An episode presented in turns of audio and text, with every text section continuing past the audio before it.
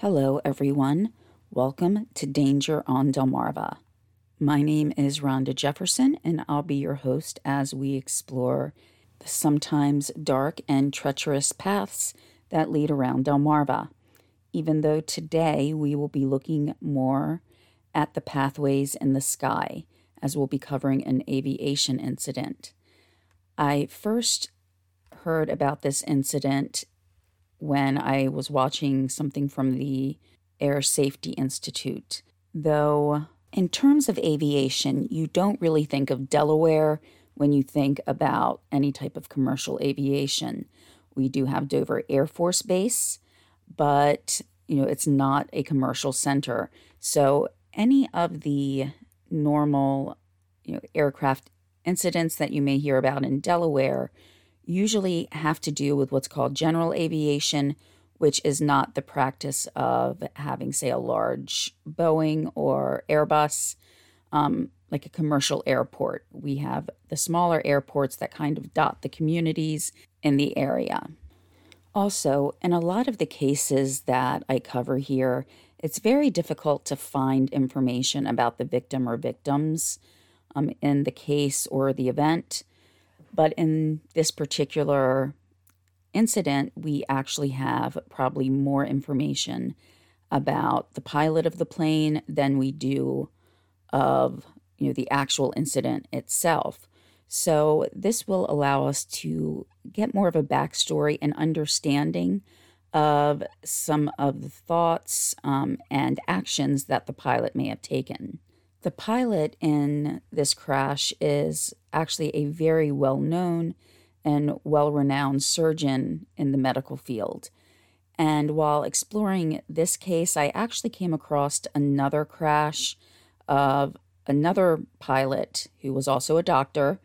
And though I normally don't cover the huge well known cases um, on the you know, on either this podcast or my other one, Mystifyingly Missing. So I actually did an episode on Mystifyingly Missing about the um, other pilot as well, who you may recognize the last name, um, Richard Rockefeller. And yes, of those Rockefellers. And that particular accident did have some parallels to this one, as well as another more fami- famous aviation incident. So I will link the um, other podcast in the description of this episode. I will be recording that one directly after I'm done with this. So depending on how quickly um, you know you listen to this one, it may or may not be up um, by the time you're done with this particular um, episode.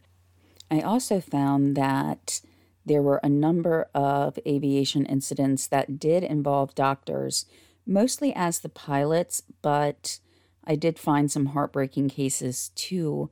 One where, you know, doctors, um, they were the ones killed or injured by the crash, but they were even just in their own backyard. So I will be looking at those for future episodes. Um, mostly, though, for the mystifyingly missing podcast. And I'm abbreviating it Mystifyingly Missing because the whole title is Mystifyingly Missing True Crime and Thought Provoking Events, because it covers quite a few different types of cases, kind of like the same cases that we cover here. Just a few things before we start into the episode. Um, while I'm recording this, we are getting very close to 3,000 downloads, and so that's kind of exciting. I just wanted to mention that. Also, um, I don't necessarily like doing this, but I do have a PayPal link in the description. And that's because sometimes I'm either looking at different resources or as I use newspapers.com, that's a subscription service. We do have to pay occasionally for those types of resources. You know, I'll continue, of course, doing the podcast no matter what. It's just I have access to more sources um, with some of the cases by having to pay for those resources. In covering this um, episode, as usual, there will be discussions of events that some people may find troubling or triggering. In this particular case, it has to do with the death of an individual. So I just wanted to let everybody know that. And with that being said, let's begin today's episode. When covering different types of accidents, there's usually one more than one factor that leads to the accident itself. It may be a mistake made in calculations, a misjudgment about the weather, mechanical factors, and not to mention just the human factor. And while, yes, today I'm talking about it in aviation, really, whenever there's any major accident where there's oversight, you know, a lot of oversight as far as the individual and the machinery being used, then it's usually more than just one thing. So, even when looking at things such as structural failures, it's usually something to do with either calculations, miscommunication, combination of things that lead to the actual tragedy. And so, in the case of more commercial aviation, there's so many redundancies built into an aircraft um, that if something goes wrong, if a system happens to fail, there's usually a backup or something that can be done to help mitigate that.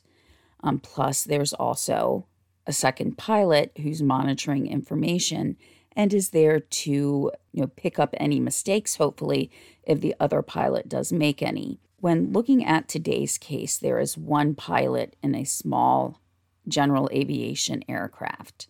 And general aviation is really you know, just aviation where it's not related to commercial flight. You'll usually hear that in terms of the smaller planes, such as Pipers or Cessnas, um, that people fly. So when there's just one individual checking his own or her own work, basically, that increases some of the risk itself. You don't have that second set of eyes or the second set of ears to run something by or to discuss things. So, just from my perspective, as someone who does not have a pilot's license, looking into general aviation, when there's a single pilot, you know, that concerns me the most. Um, also, I did hear a while back that one of the major aircraft manufacturers was looking at having a single person cockpit for commercial flights. Um, but I personally am completely against that because you never know when there may be a medical emergency or if you know someone just does need that second set of ears and eyes to help them with difficult situations Today's incident involved just a single pilot in a Cessna, and that was a Cessna Arrow, so we're not talking about a large aircraft at all. The person flying the plane that day was Dr. Clifford Turen. He was a man who had impacted so many people, both on Delmarva, in the communities that he had worked throughout his career, as well as internationally, as he was a internationally renowned surgeon. He was flying to Delaware so that he could perform surgery on the following day. So let's hear a little bit about the life of Dr. Turen before this incident occurred. So, a lot of the information that I found comes from his obituary, as well as other news articles and you know, pretty much memorial pages or articles written about him. There was more information, like I said earlier, in articles that I found than we would normally know about most pilots or air crash victims. Dr. Turen accomplished a lot in his relatively short life. He was 55 years old at the time of this incident, and that's actually a year younger than my husband, so it puts some things in perspective for me he accomplished more than what many people could expect to accomplish in two to three lifetimes. He was born in Brooklyn, New York, and graduated high school in ni- 1975 from the Wheatley School in East Williston, New York. He later went on to Johns Hopkins University and graduated from there in 1979. Johns Hopkins is in Maryland. It's on the western side of Maryland, so over the Bay Bridge um, in Baltimore. And I've been there a few times for doctor's appointments, so it's a couple hours away from where I live. So he he probably did have a general idea of the area um, prior to you know, even starting to work in Delaware. He did eventually stay in the Baltimore area for a while, so we'll look at that in just a few moments. He got his medical degree from the State University of New York, otherwise known as SUNY, Upstate Medical University. If you hear the term SUNY or State University of New York, those are colleges throughout New York State that do offer, you know, undergraduate education, and sometimes they do actually focus towards one career path. So this was um, one of the universities that he attended. He did complete his residency at the Long Island Jewish Medical Center, and that's in New Hyde Park, New York. He was, as I said, flying towards Delaware or to Delaware um, to perform surgery on the following morning. He was at this time a trauma surgeon at Bay Health Medical Center in Dover. His specialty was orthopedics. If you're from Delaware or may have visited Delaware recently, you may be familiar with Bay Health. At the time of this incident, they were more in Kent County, which is the middle county of Delaware, but they are starting to expand some towards Sussex County, having a hospital in each county.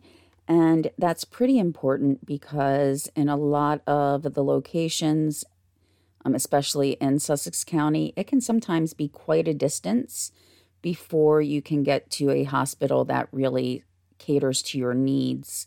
Um, just to give an example, I have a family member who's going through some health issues, and you know, we've been taking him back and forth to doctor's appointments but we're actually having to go to Maryland for most of his visits, and his surgery will also be in Maryland. So to have a medical, I guess you would say, institution where it's more than just one location is important to a lot of areas in especially southern Delaware. It can also be difficult at times to keep doctors at certain hospitals because the hospitals individually may not necessarily have access to all of the resources that larger hospitals do. So, working with an institution that has multiple locations can sometimes help keep doctors in the area because they have access to more resources as well as the possibility of patients being able to visit the two different locations to cater to what their specific needs are without having to leave the state. Having a doctor like Dr. Turen would have been a boon to any um, medical facility, I believe. He had quite an extensive history. Um, before joining Bay Health, um, he had worked in a few different hospitals. Um, he worked at Shock Trauma in Baltimore, again on the other side or western side of Maryland, and know, shock trauma is one of the bigger hospitals um, or medical facilities where if you hear that someone is going to shock trauma, that means it is a very serious accident. He spent about four to five years at Maryland Shock Trauma as a fellow, you know, completing a fellowship. Um, after he completed that, he went into the Navy and he actually served as chief of the orthopedic trauma service at Portsmouth Naval Regional Medical Center. Um, once he had finished his time there um, in the Navy, he still remained a reservist. He worked part time for about three or four years as a consultant still with shock trauma, but then worked there as a full time chief of orthopedics from 1993 to 2009.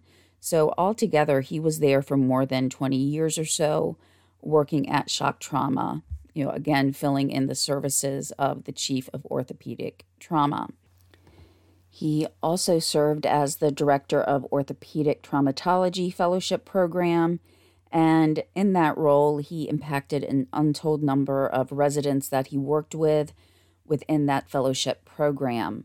He was leading them to be able to serve others, therefore, making his impact more prevalent and known in the healthcare field. Internationally, too, he served as a senior trustee of the AO Foundation and president of the AO North American membership.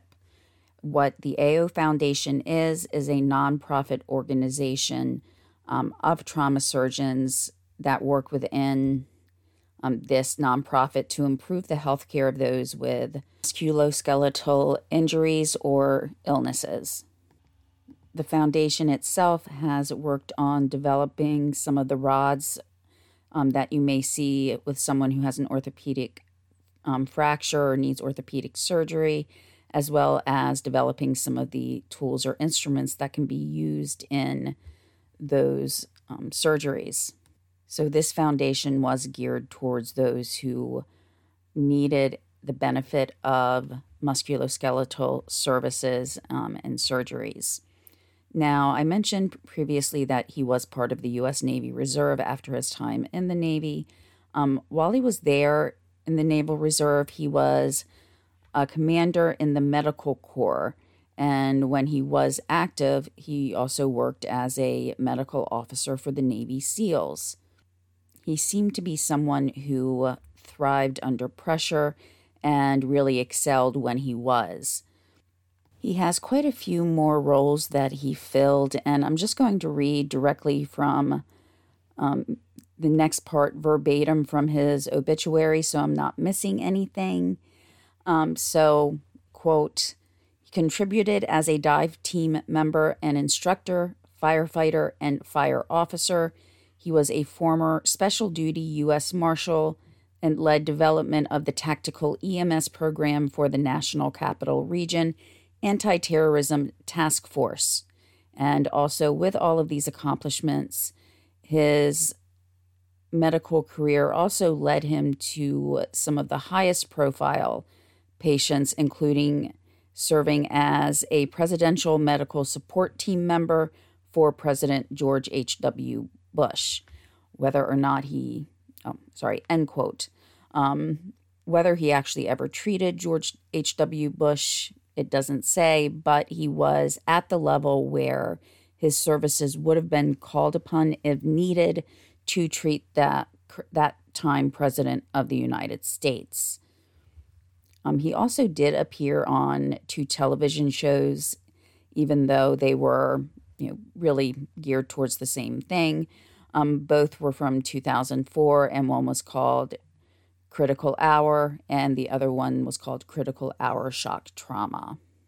So it really does seem like in his 55 years, he really packed a lot of activity and accomplishments in those you know years really accomplishing so much that many people may just never um, you know hope to accomplish.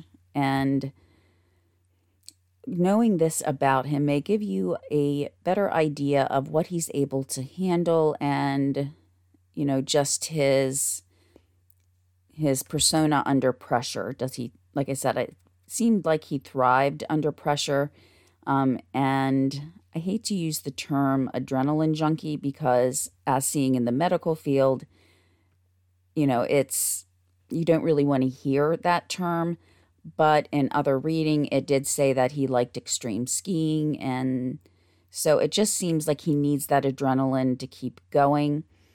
Just want to make it clear I've, of course, never met um, the doctor, but just reading through everything, he just seems to really have needed that pressure in order to you know reach his fullest potential he would also need to know how to approach different types of patients and their families, knowing that a lot of times they're going through one of the most traumatic experiences of their lives. Uh, you know, whether it was a car accident or another injury that they had that could affect the rest of their lives. So he was a well rounded man within the commu- uh, medical community, as well as being able to work with patients themselves. To get a little closer to the time of the incident, because because you may be asking, okay, all of this is well and good, but how does he get to Bay Health? Um, in 2009, um, he did leave shock trauma and moved to Georgia. He worked on developing a residency program um, for an orthop- orthopedic program in Georgia. That was at the Medical Center of Central Georgia in Macon. Um, however, in 2011, he did begin working with Bay Health in Dover. Um, at the time of this incident, Dr. Turen was married. He had two sons and two stepdaughters and a stepson, as well as step grandchildren. Um, he loved baseball, and a doctor that he worked with, a Dr. Scalea, said that he used to say that the Super Bowl is what you do between World Series and spring training. So that's a quote from one of his friends. Um, he also adding to a rivalry between Dr. Scalea and Dr. Turen. Um, his friend does go back to um, New York, and Dr. Turen was a Mets fan while he himself was a Yankees fan. So, you know, um, I did go to college in New York, and sometimes to hear those who were, you know, from New York talking about the Mets and Yankees, yeah, that was a rivalry right there. So, you know, he was very active. Um, like I said, he liked extreme skiing. Um, he had even learned how to recently um, rope cattle, like a rodeo. You know, when you're on horseback and you you see somebody roping cattle, he had just learned to do that. So I just wanted to give this information to show him beyond his medical field that he was someone you know who liked to do um, you know other kind of pressure filled activities in a sense um, because at least to me if i'm on horseback my whole concentration would be on just staying on the horse frankly. So he had that confidence in himself to take those risks and learn new things even you know close to the time of his death at the age of 55 he, though, would need to be very meticulous in all of these roles um, as a skier, as someone who does this type of sports like the rodeo. He's going to want to look ahead. He has to be aware of more than just his surroundings at just that very moment. He needs to be able to look further down the ski slope or look at the surroundings you know, while he's on horseback to try to maintain a level of safety. So it's not just looking at the exact moment where you are. Um, as with many things, we have to look beyond and try to anticipate what may be coming up. And the same applied in his work life, in that he would need to be very fastidious, meticulous, detail oriented to you know, make sure he's covering all potential outcomes and reviewing everything with the patient, with the rest of the medical staff. A friend of his, um, a man that he had known for more than 20 years while living in New York, said about Dr. Turen that he was, quote, a very meticulous man, and the incident that took his life was something that he could not possibly have foreseen in that dense fog. He was an unflappable man, end quote. So, a friend that he'd known for quite an extensive period of time commented on whether or not he thought he could have foreseen the situation. We will you know, discuss the particular situation, of course, and see if maybe it was something we think he might have been able to foresee, with this quote being said before the actual um, NTSB report was made. So his friend is looking at it as what he knew at the time, shortly after the accident, and going into it, looking at Dr. Turen's history, um, saying that he didn't believe that the doctor could have foreseen what may have happened. Another um, person that he knew, a colleague and friend of his, was um, a Dr. Andrew Pollak, who is a professor and acting head of orthopedics at the University of Maryland Medical School. And again, University of Maryland Medical School is really a great hospital. So, you know, even though here on the Eastern Shore we don't have some of the major trauma centers, we do or are able to have access to some of the others if we go to the other side of Maryland. Again, having been there myself or having other people um, taken to those facilities, they are very very highly regarded and rated facilities. So Dr. Pollak said, quote, um, orthopedic trauma is putting bones back together, and sometimes the cases are easy and some difficult. But Cliff always knew what to do. Cliff could fix problems others had difficulty with and could teach them how to do it. It was easy for him to get along with the staff and operating room staff. He was the happiest when he was in the operating room and busy and getting a lot of things accomplished. End quote. So, again, this is describing him as someone who worked well under pressure. Um, you know, he, as I did mention previously, he did teach as well. Um, and he was described in his personality as being larger than life, as being jovial and extremely hardworking. I think we can see that he was extremely hardworking in all of the accomplishments that um, he had. Some uh, further information or maybe observations is a good word to use came from Dr. Scalea, and he said that Dr. Turen could see the big picture, that he had the ability to, quote, get to the essence of a problem quickly he was dedicated, worked hard, and always did the right thing. End quote. So to me, looking at this says that he's a man who could look at a problem, you know, again, more than just the current or right there in front of him, and look beyond that to see other factors that may affect that goal. Um, in the case of his career, then fixing the problem, um, the break, the fracture, or the trauma to the best of his ability and looking ahead and knowing what issues may impact that. He would have to do a lot of things simultaneously in order to be able to accomplish that. Now, we're going to get into the accident itself. Um, this is the smaller plane. It's, you know, when pilots are in, say, let's use Cessna or Piper, um, the general aviation pilots can either have be um, certified as either visual flight rules or instrument flight rules.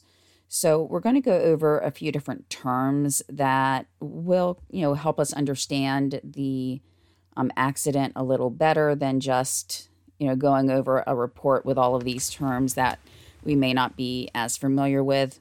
Myself, you know, I know I had to really look up the meaning of the terms. Um, I was somewhat familiar with them because I do watch and read a lot of aviation um, shows or articles. However, you know, a lot of those have to deal with the larger aircraft. So just getting into you know some of the information here with the visual flight rules that really is what it sounds like. You're a pilot that works visually. You're not going to be flying at night. You're not going to be flying when you know it's going to be completely foggy and overcast because you won't be able to know where you're going, basically. With instrument flight rules, that's when you're certified um, to use your instruments to detect your altitude, um, to know where you are, and be able to fly without necessarily having a focal point that you can look at and see. So, of course, then with instrument flight rules, um, the pilots have a lot more um, pressure on them at times. They also have more requirements that they have to meet in order to be able to be qualified as an instrument flight. In terms of equipment, you will also hear talk about the ILS system. That's an instrument landing system that is, quote, a precision radio navigation system that provides short range guidance to aircraft to allow them to approach a runway at night or in bad weather, end quote.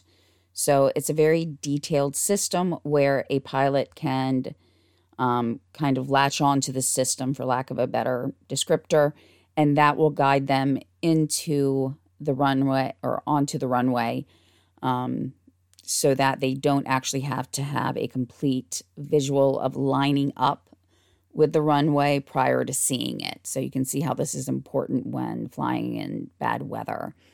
Um, there's also the WAAS, that stands for Wide Area Augmentation System.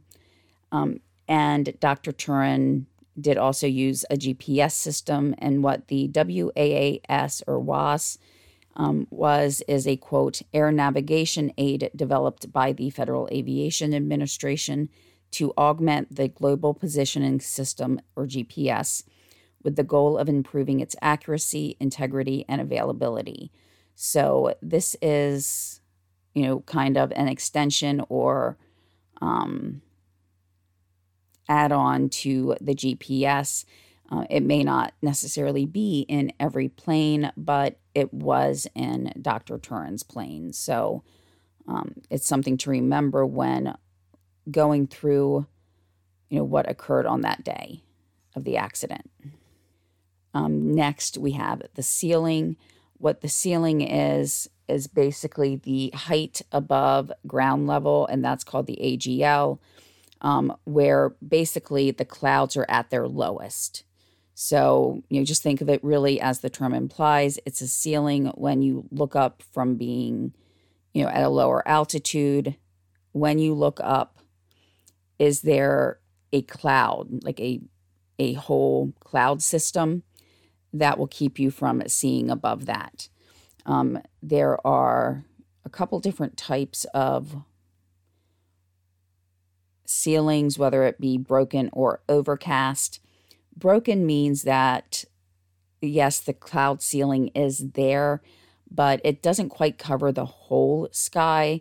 Um, the descriptor that I found said it was usually between five eighths to seven eighths of the sky.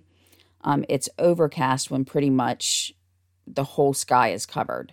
So you may hear that throughout the episode as well. And these are just some of the more important terms that I thought it would be um, important to know in terms of the accident that day. Okay, now we are actually getting into the flight itself. For much of the information that I'm going to be covering I'll be using the NTSB um, report itself, augmented by some other articles that were on aviation sites that help kind of break it down into you know a better understanding for those of us who may not have that aviation background. We will actually discuss a few different cities or towns um, as the doctor is flying over the eastern shore of Delmarva so I will try to explain just in general um, terms where they are, as that will have an impact on what occurs. Okay, so the flight um, proceeded as follows. Um, it was a Sunday, January 13th of 2013.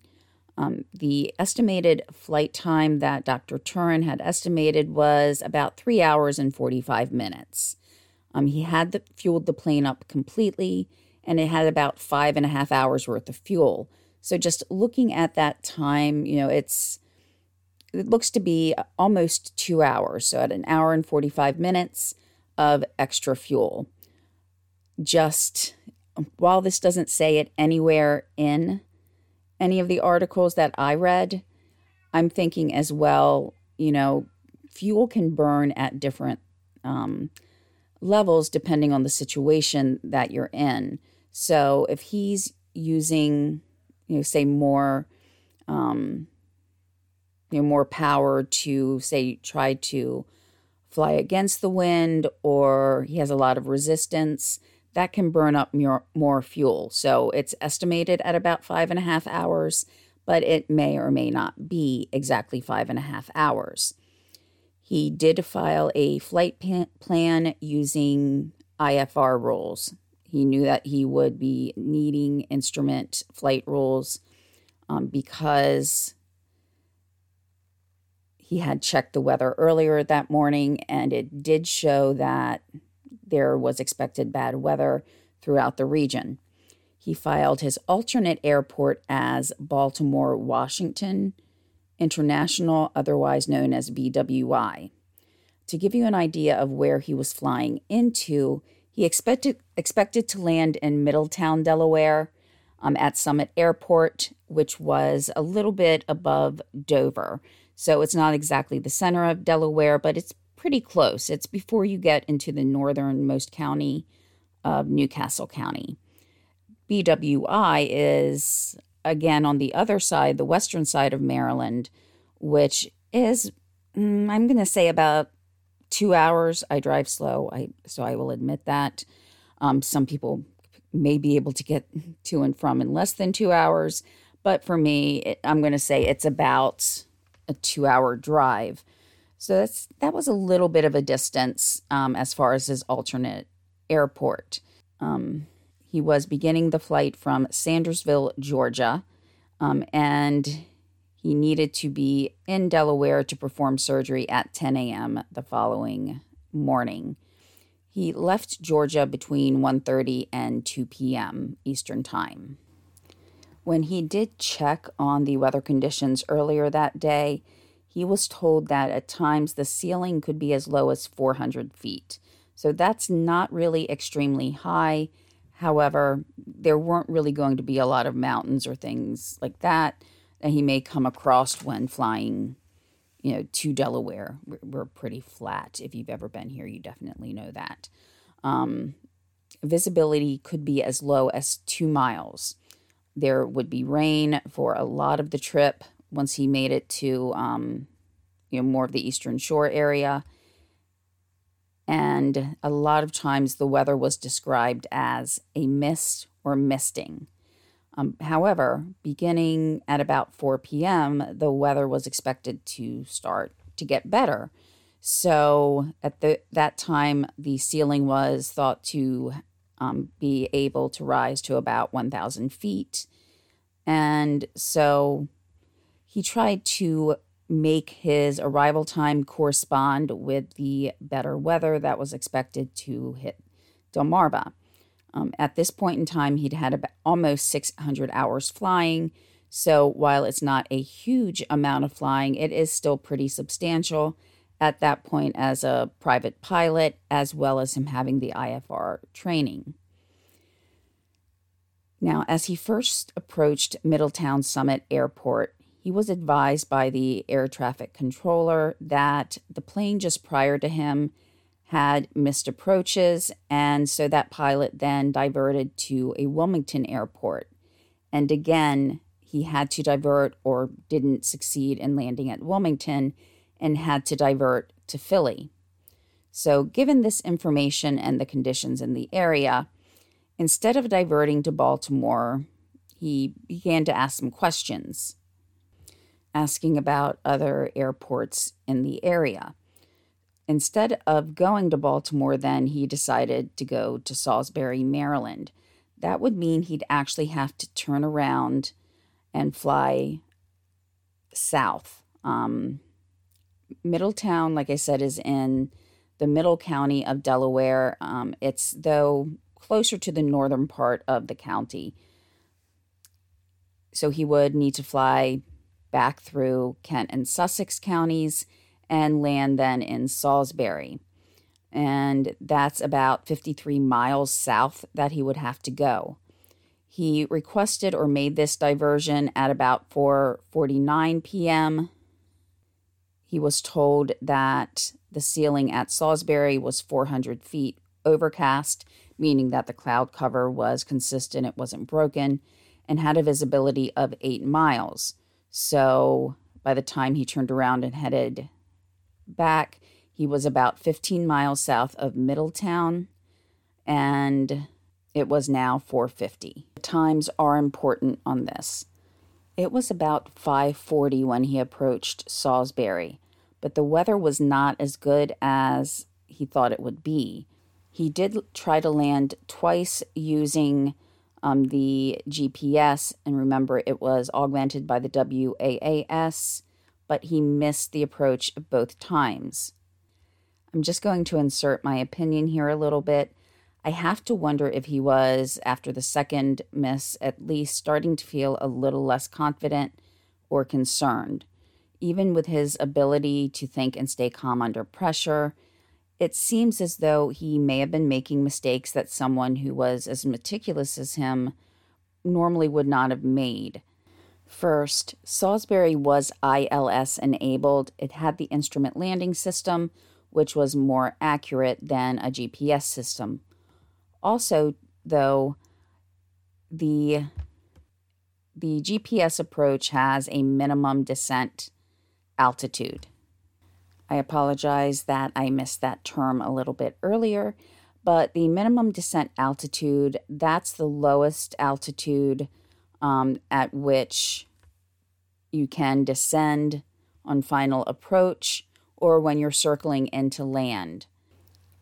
The minimum descent altitude at Salisbury was 306 feet above ground level.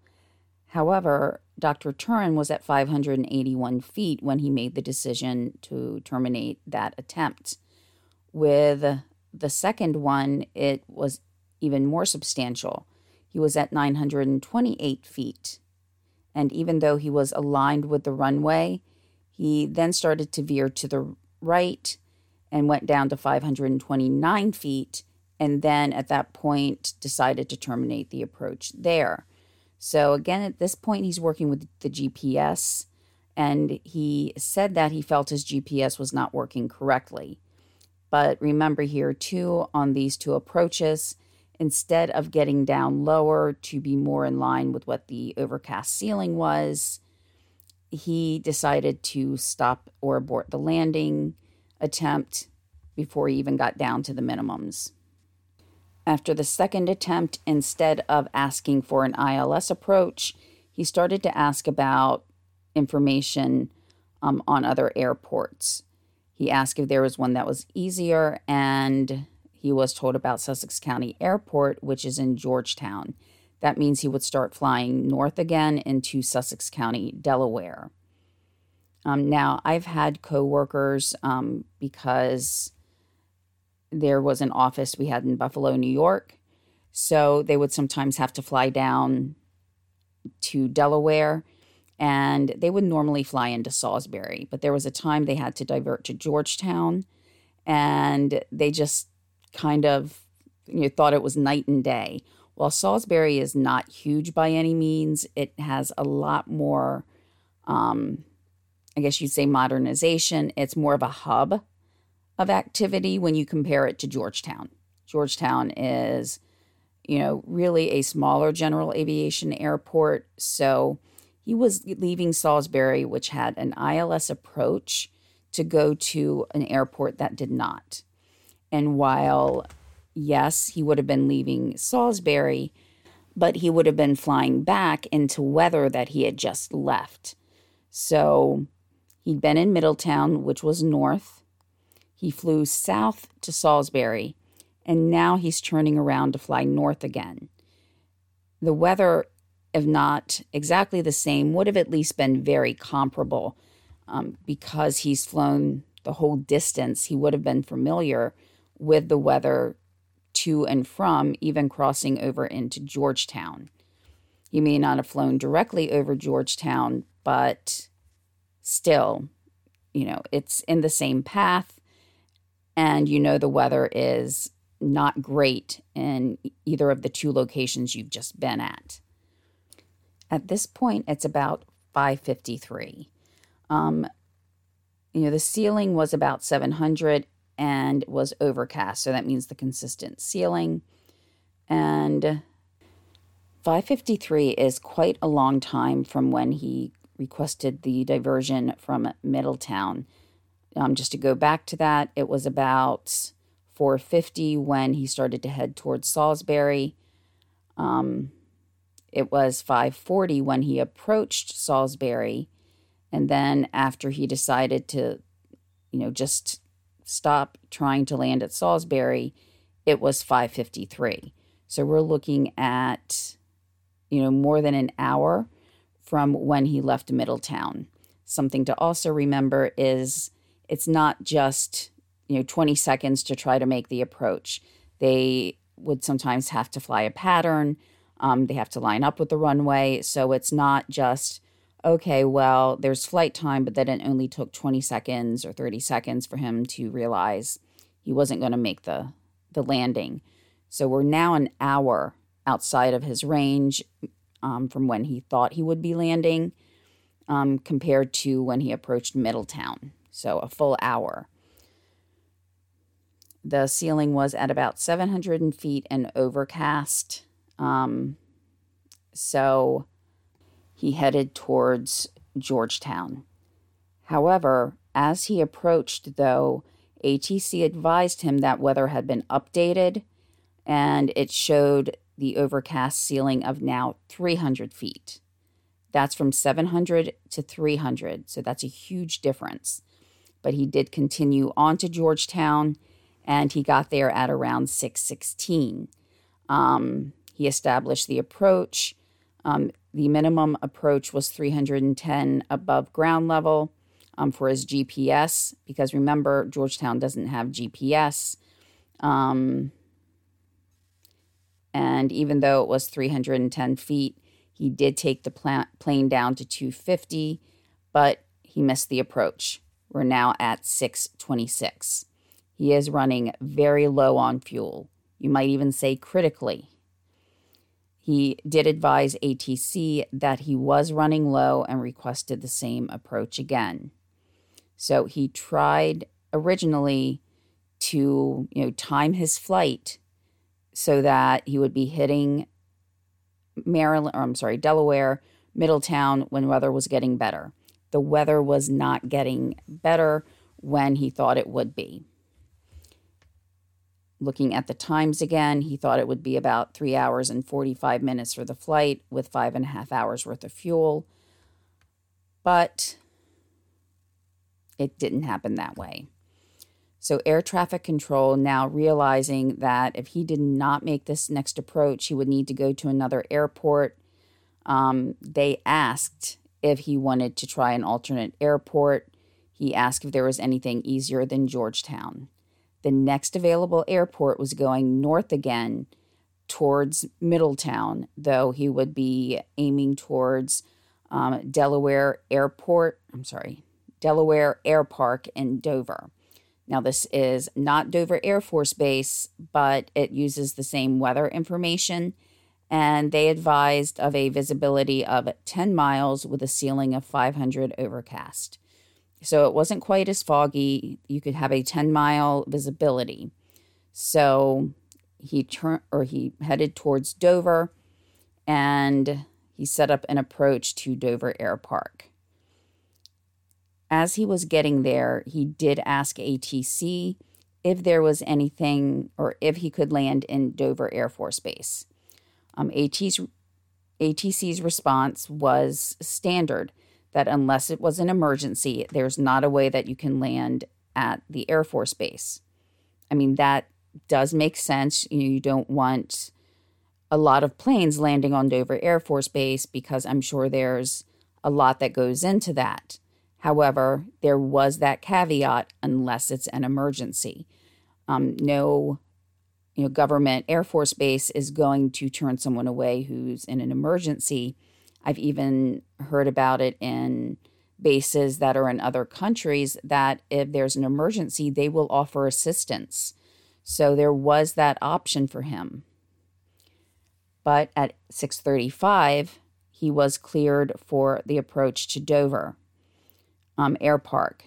At 641, though, he declared an emergency, stating that he was completely out of fuel.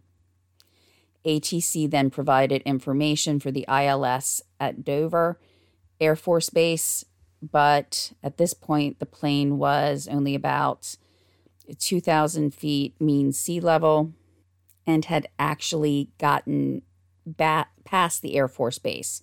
So this means he would have to turn around and go back towards DAFB. He was about six miles out from AF, the Dover Air Force Base, um, at 644. So this is about three minutes after he declared the emergency. ATC, looking at him through the radar, um, told him that the plane was going in the right direction, and Dr. Turen was expected to land on runway 14. But Dr. Turen's last words over his radio was that he was, quote, on tower right now, end quote. But at 6:45 and 33 seconds, his GPS noted that his airplane was at about 500 feet, 3 miles away from the Air Force Base. He no longer appeared on radar. Dover ATC contacted authorities to search for the plane. A man who lived in the area described that he heard a plane near his house. As reported in the Dover Post, Matthew Davis, who was 23 years at the time, said that the plane did in fact fly over his house. He said, quote, the engine quit, then started, then sputtered and quit again, end quote. To put some of this in perspective, the accident took place at around 645 after he approached Salisbury, which is about a one hour drive between Salisbury and Dover, um, depending on traffic patterns, which route you take, how fast you go, it's still about an hour driving. So he actually spent about as much time in the air and trying to make you know different approaches than it would have been if he had driven. The amount of that time is very, very important looking at this crash. Now, searchers tried to locate the plane. It took approximately two hours before they did so. It was found about two miles north of DAFB. Um, even though he had received the directions or vector, vectors towards Dover, he wasn't able to make it and he was found within the wreckage deceased. The plane itself was upside down when they found it and had hit a number of trees during the crash. When the investigators looked at the debris field, it was about 150 feet long. So, really, that's not tremendously long, in my opinion.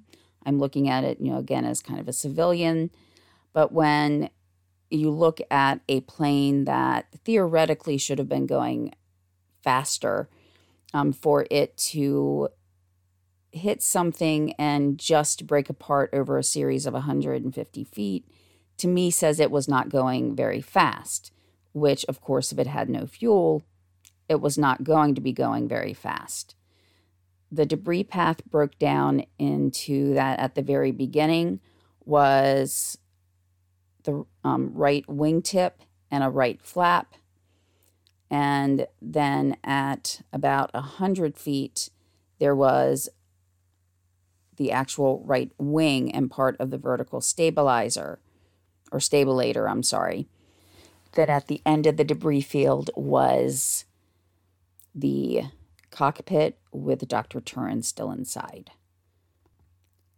the main damage to the plane came from the impact to the trees. Um, the cockpit was severely damaged by what they determined as three main strikes.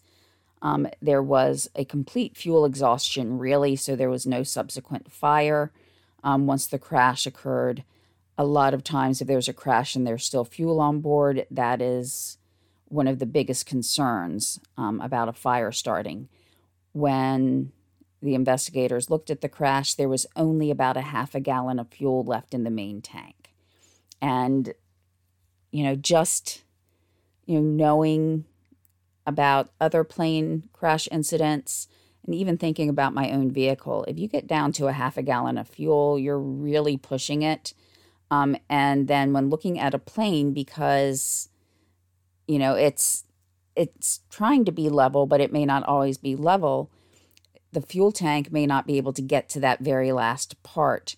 And I'm thinking at half a gallon left, it's not going to be able to really catch on to any of the fuel in order to be able to put it into the engine.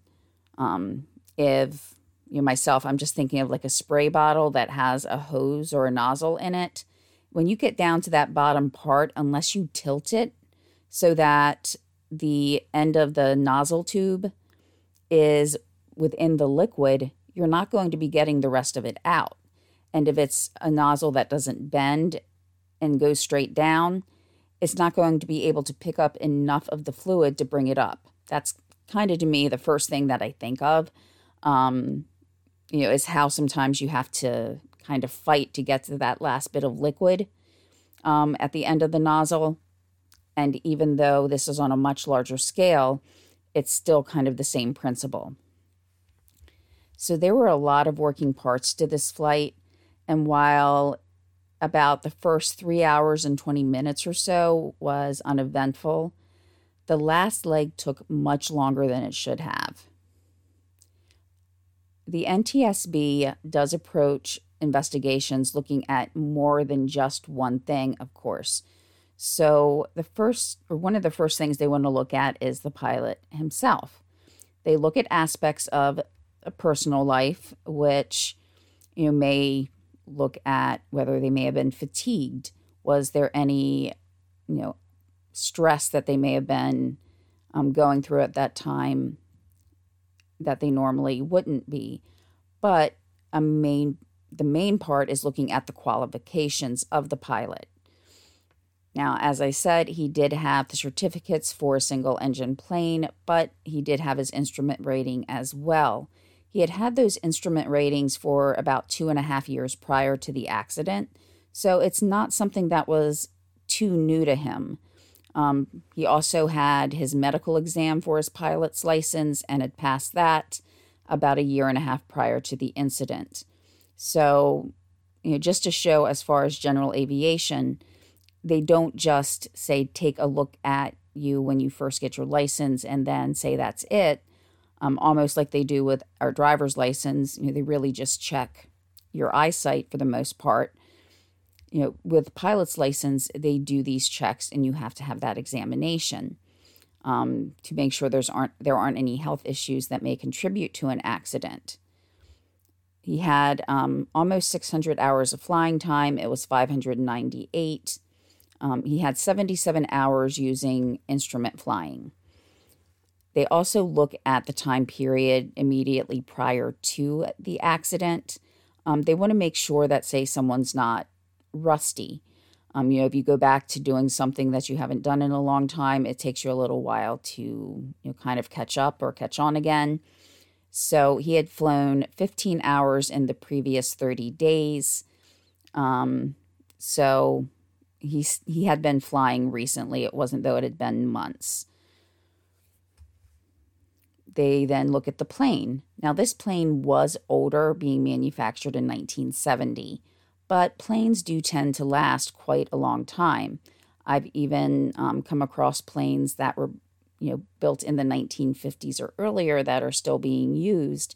And there are pilots who actually restore the older planes and sometimes race them or take them to shows. So, you know, men or planes that are very, very old, even decades old, are still around and in flyable condition. Um, this is even seen with the larger airliners. Um, the plane itself had been inspected only about a year and a half prior to the crash. So, again, you know, pretty recently that it had been inspected. Um, it had been, or the plane itself had over 5,600 flying hours, but the engine itself had 950 hours. So that had been replaced and overhauled. It also had the GPS system added with the WAAS. Along with this, he had a handheld GPS system. The next and probably biggest factor that we will see in this case was weather. That pretty much led the whole flight after he made it to Delmarva. He had checked the weather prior to taking off, but he did check it at just around 10 a.m. So it was not immediately before he took off. Um, he did get weather information though from more than one airport. Airport. Um, so while he was expecting to fly into Middletown Summit Airport. In an indirect way, he received information about the Wilmington Airport because he knew that another pilot had not been able to land there. So even though he didn't have specific information, he knew that it probably wasn't great either if a pilot was not able to land there. Um, the weather information that he received, though, said that at four o'clock it was supposed to be getting better, but it didn't. Um, since we went through a lot of the weather information individually while he was, you know, asking for information and um, diverting, I'm not going to repeat all of it again, other than to say that it was not what he had expected. Now, once all of the pieces of the puzzle was assembled or were assembled, and realizing that yes, there were varying degrees of bad weather throughout any of the approaches that he made, the NTSB indicated that the main reason that this accident occurred was because he did not fly, quote, the two GPS approaches to the published descent altitude at the first diversion airport. His failure to attempt an instrument landing system approach at that airport, and his delay in declaring an emergency, which resulted in fuel exhaustion and low instrument meteorological conditions. End quote. So just let's look at these times again all together instead of, you know, more fragmented as we did as the the flight was actually occurring. He's near the Middletown Summit Airport when he decides to head towards Salisbury. That's at 4:50 in the afternoon. The plane crashed at 6:45. That's almost 2 hours that he spent diverting to different airports without being able to land. So between the hours of 4:50 and 6:45, he went from Middletown to Salisbury. That's going through two almost complete counties. And by the time he sets up um, the alignment through the GPS to try to land, it's not, you know, again, just flying time. There is a setup time um, to approach the landing, and he did that twice. He then, after flying about 53 miles south, then heads north again to Georgetown, which is um, 20 some miles, I would say about 20 to 25 miles. And again, he sets up a landing using precious time and fuel that he didn't have. After that, he has to head back again towards Dover. He asks about landing at Dover Air Force Base, and ATC correctly responds that he cannot land there unless it's an emergency. So instead of declaring an emergency, he flies past DAFB and is heading towards Dover Air Park. Air Park. I'm sorry, I do keep trying to say airport, but it's Air Park. However, he realizes that he is in an emergency and asks to be able to land at Dover by declaring an emergency but at that point it's too late and fuel has been exhausted. So, what happened to make a man who is so meticulous, who is someone who thrives under pressure, make these types of mistakes? Period. Some might say that he didn't have a good understanding of the weather conditions for the whole area. And I'll have to agree to that.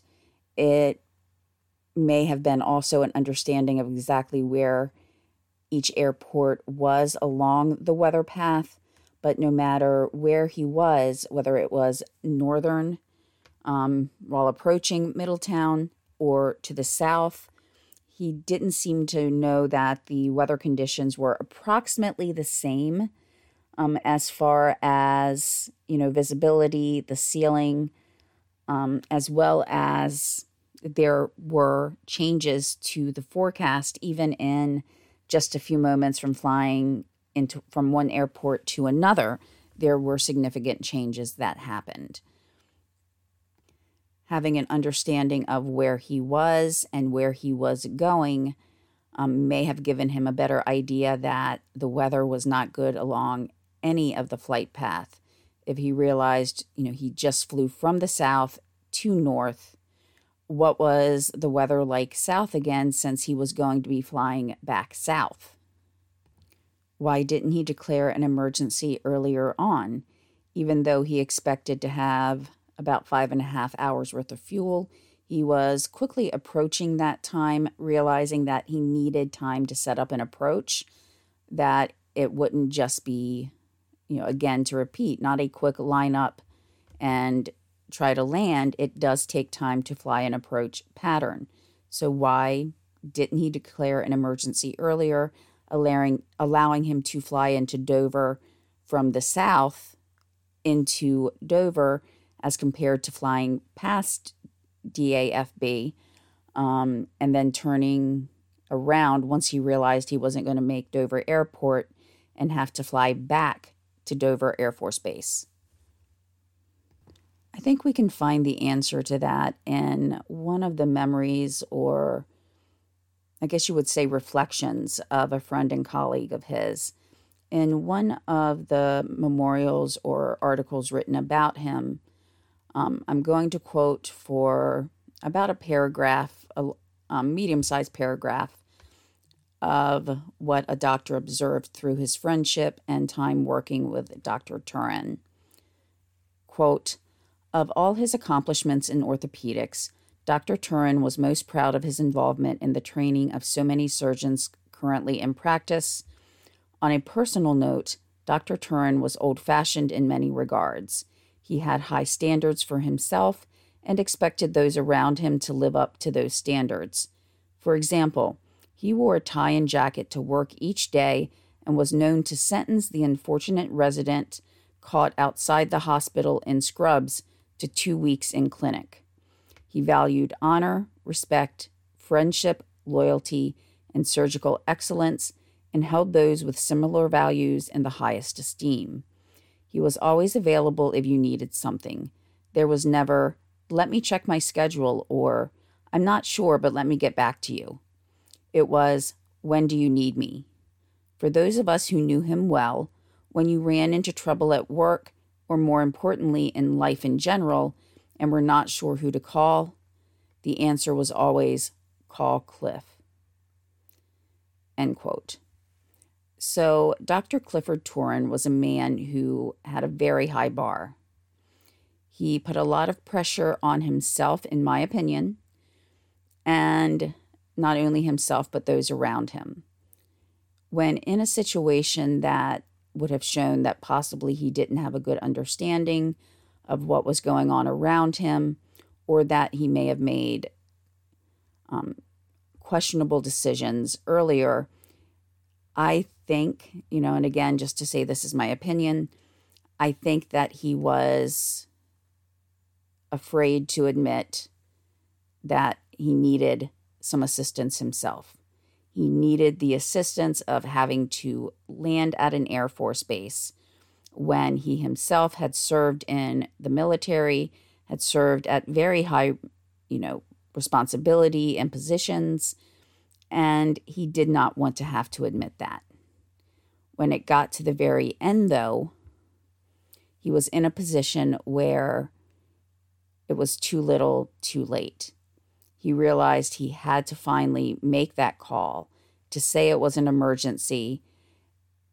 And by the time he did so, he wasn't able to make it back to that one safe haven that he had just bypassed not too much earlier. Looking at Dr. Turen's stellar career and achievements, it seems very sad to leave some of his legacy with this note, with the fact that maybe he didn't reach out for help when he needed it, that he may not have wanted to admit to mistakes that he had made. Let's take a look at some of the memory or legacy that he left behind. And yet another reflection on Dr. Turen's life coming from Penn Orthopedics.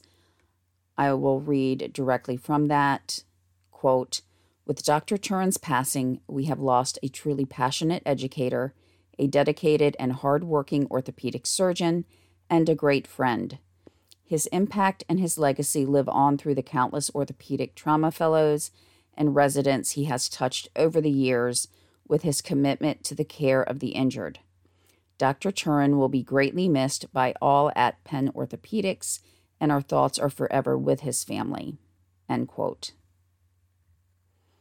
And to continue his legacy of being an educator, there was also a fellowship made in his honor. To quote information about the fellowship, in memory of Clifford H. Turen, MD, an extraordinary surgeon, educator, and leader who made countless contributions to the field of orthopedic trauma surgery, the University of Maryland has established a fellowship endowment fund. The Clifford H. Turen, MD, Fellowship Endowment Fund will honor the very best young trainees and renowned scholars in the field of orthopedic trauma surgery, providing support in two areas of utmost importance to orthopedic trauma professionals. Fellowships offer essential support to junior level faculty as they establish research careers, gain teaching experience, and provide patient care. This fund benefits top trainees in the field of orthopedic trauma surgery in a multitude of ways, supplementing salary, purchasing equipment, and paying for research expenses or professional travel. It is especially critical in today's challenging economic environment as few young faculty members qualify for salary and resource support from state and federal sources. The Clifford H. Turen MD Fellowship Endowment Fund will additionally support an annual lectureship in the field of orthopedic trauma surgery by covering travel and expenses for world renowned scholars to visit the University of Maryland. Lectureships are essential to the intellectual enrichment of the university and the scientific community at large because they provide the opportunity for scholars from other institutions to share their ideas and research findings at lectures and seminars. In turn, these guests learn from our faculty members whom they meet during the visit. End quote. So through these or through this endowment, Dr. Turen's legacy will live on so that while he died in this tragic accident.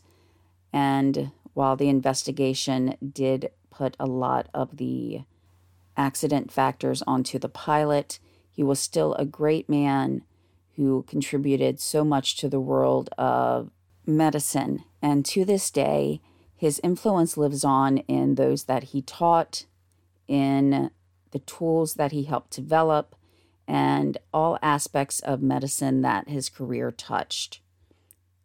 He also lives on with the patients that he helped heal and live a better quality of life by the surgeries that he performed. Thank you guys so much for sticking in to the end. I know it's a long episode, um, but I did want to discuss more about what he did since we had that information.